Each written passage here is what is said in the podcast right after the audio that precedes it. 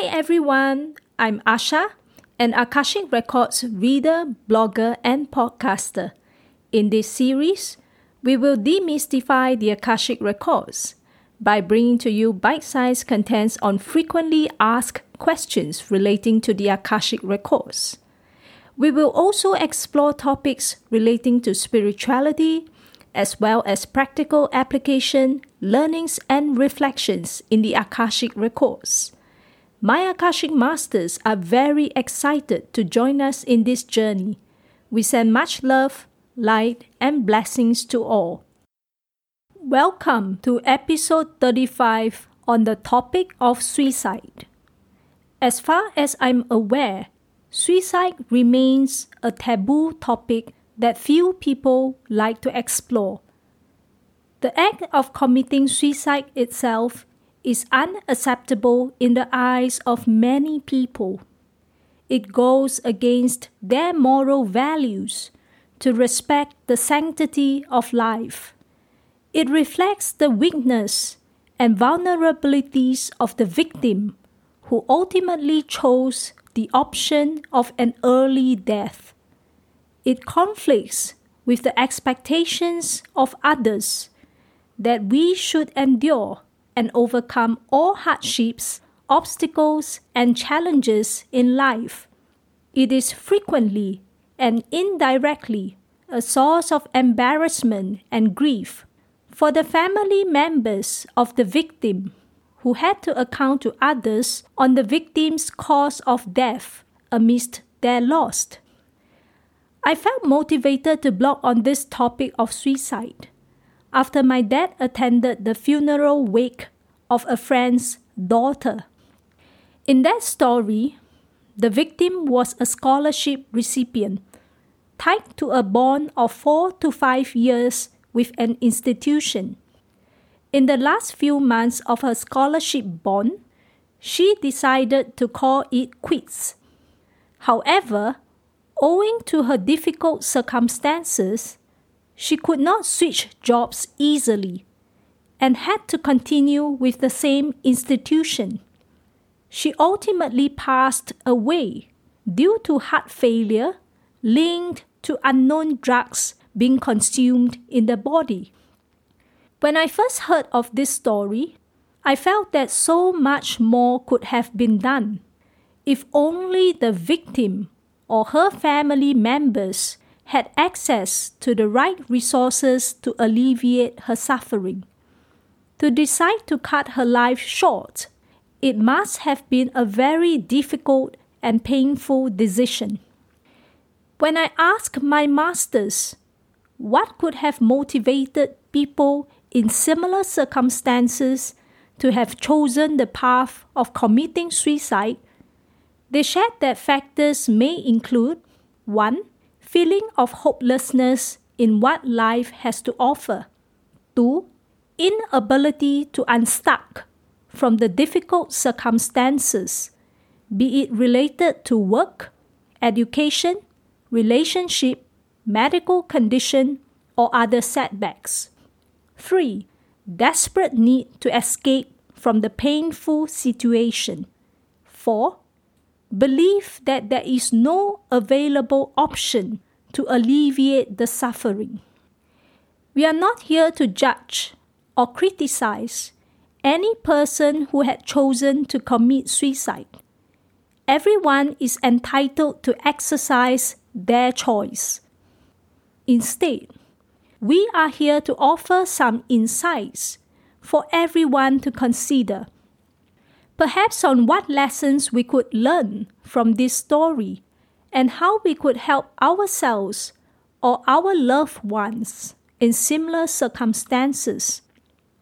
When I asked my masters what lessons we could learn from this story, they shared the following points. First, a scholarship bond usually takes with it the expectations from others of a higher level of work competency and commitment. It goes beyond mere monetary rewards to the recipient who had done well academically. It is a form of energetic cord that connects the institution and the recipient to restrict the recipient's career mobility and options during the bonded period. Therefore, we need to carefully consider the pros and cons of the scholarship bond before we allow ourselves or our children to undertake it. It goes beyond a mere badge of honor and prestige. It affects the lives of ourselves or our children for the entire bonded period and indirectly the subsequent years ahead. Questions we may ask ourselves 1. What are the pros and cons of accepting this scholarship bond? 2. Am I prepared to pay the price for forfeiture of bond should things turn out unwell and I desperately need to find a way out for myself? 3. What are my available options besides this scholarship bond? Second, a life that is sacrificed in this situation is one too many. The masters are here to support and empower their precious children to learn, grow, and evolve through their soul's experiences on earth. They try not to interfere with the soul's learning as much as possible. Know that each trial and tribulation that we face presents an opportunity for us to internalize certain lessons. We are not here to suffer. Rather, we are here to identify and complete the lessons and issues that our soul has chosen for this rebirth. If we decide not to continue with this rebirth, we always have the option of the subsequent lifetimes to complete these unresolved issues whenever our soul is ready.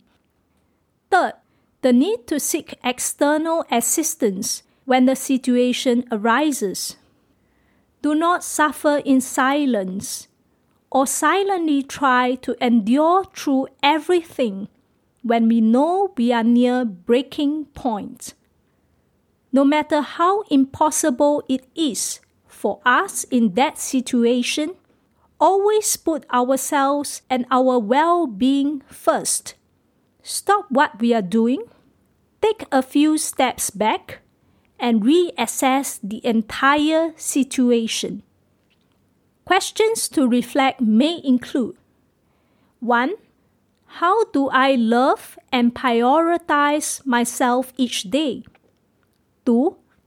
How do I maintain healthy boundaries between myself and others? 3.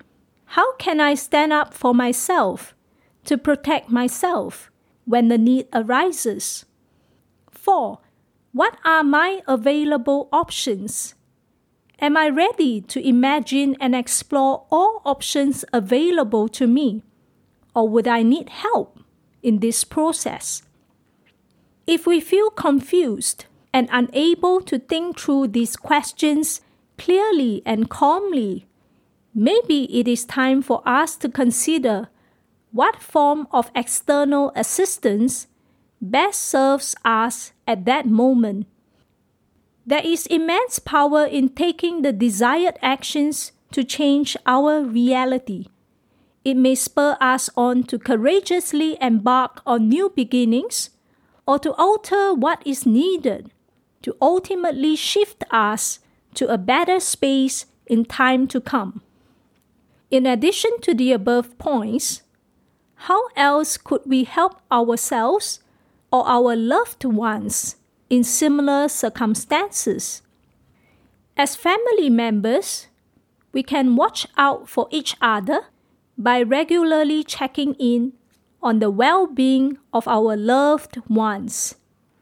Telltale signs may include drastic weight loss or weight gain, disinterest in life, sharing of suicidal thoughts, physical symptoms that may be linked to stress and overwork, such as chronic headaches, fatigue, gastric pain, heart pain, or anything that rings an alarm bell to you.